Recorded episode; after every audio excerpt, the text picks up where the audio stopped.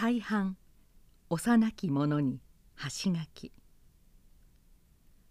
この幼き者には私が童話を思い立つようになって一番初めに出したものですが今度この草書の第4編として版を改める日を迎えました。私の童話が遠い国の旅から生まれてきましたことはすでに皆さんもご存知でしょう。あの力持ちの初めにも書きつけておきましたように。私はそんな旅にいて外国の少年や少女を見るにつけても日本の方に留守する自分の子供らのことをよく思い出しました。長いお留守も寂しかろうと思いまして何か外国の方で見たり聞いたりしたお話を書いてそれを子供らに送りたいと思っていました。遠い旅ではそれも思うように果たせませんでしたが3年の後無事に日本へ帰ってきまして自分の子供らに話しかける父の物語としていろいろさまざまな土産話を書き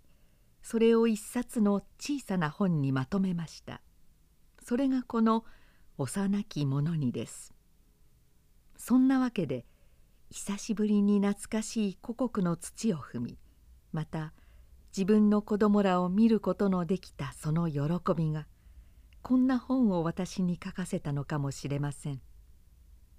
ご覧の通りこの本の中には雪と帰りの船の旅のこと地球をめぐるいろいろな大きな海のこと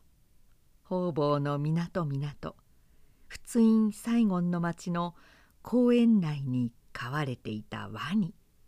アフリカのラクダ。それから旅の都合でずっと南半球の方へ出て行った時に見た南十字星の星。南アフリカの海で採れたクジラ。その他異国の風俗のことなどが書いてあります。この本の中には戦争のことも出てまいります。戦争と言いましてもそれは第一次のヨーロッパ大戦の当時のことですからそのつもりで読んでみてください。私は大正2年にフランスへ渡りかの国の都に1年ほどいるうちにあの大戦に遭いました。それからしばらくフランスの田舎町の方へ行っていたこともありますがそんな遠い旅で私の友達はいつでも外国の子供でした。ことに田舎の子供はよく私のそばへ来まして私に話しかけたり日本の方のことを珍しそうに尋ねたりしましてだんだん懇意になるうちには土地の方言でできた歌を歌って聞かせてくれる子供があり「日本人栗をお上がり?」などと言って栗拾いの帰りにそれを私に分けてくれる女の子もありましたさて私が日本に帰りまして少年少女のためにもものを書くことの喜びを知りましたのも一つはこんなふうに私に寄せてくれた外国の田舎の子供の温かい心が一点の灯火のように私の遠い旅の奥にとぼっていてそれが消えずにあったからでありましょう。今は児童文学も盛んになりそれぞれの方面に多くの作者も起こってまいりましたが私がこの幼き者にを書く頃はまだまだ子供の読み物も少ない時でした。岩やさざ波さんたちが活動の時代もようやく過ぎ去り新しい児童文学としてはわずかに鈴木三重吉さんが雑誌「赤い鳥」の刊行を思い立たれる頃でした。一つの機運というものが動く時は不思議なもので大正8年に私がふるさとを出す頃は新しい児童文学の開拓がそこにもここにも始まっていました。そして大正12年に私が幼物語を出す頃になってみましたらそれまでそういう文学の領分に踏み込まなかったような作者たちまでが童話を書くようになりました。全く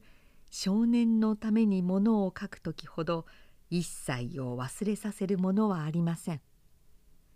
私はこの思い出の深い小さな本が今度改版されてもう一度世に出る日の来たことを喜びまたそれだけでも皆さんのような方とおなじみの深くなるのを何より楽しく思うものです。なお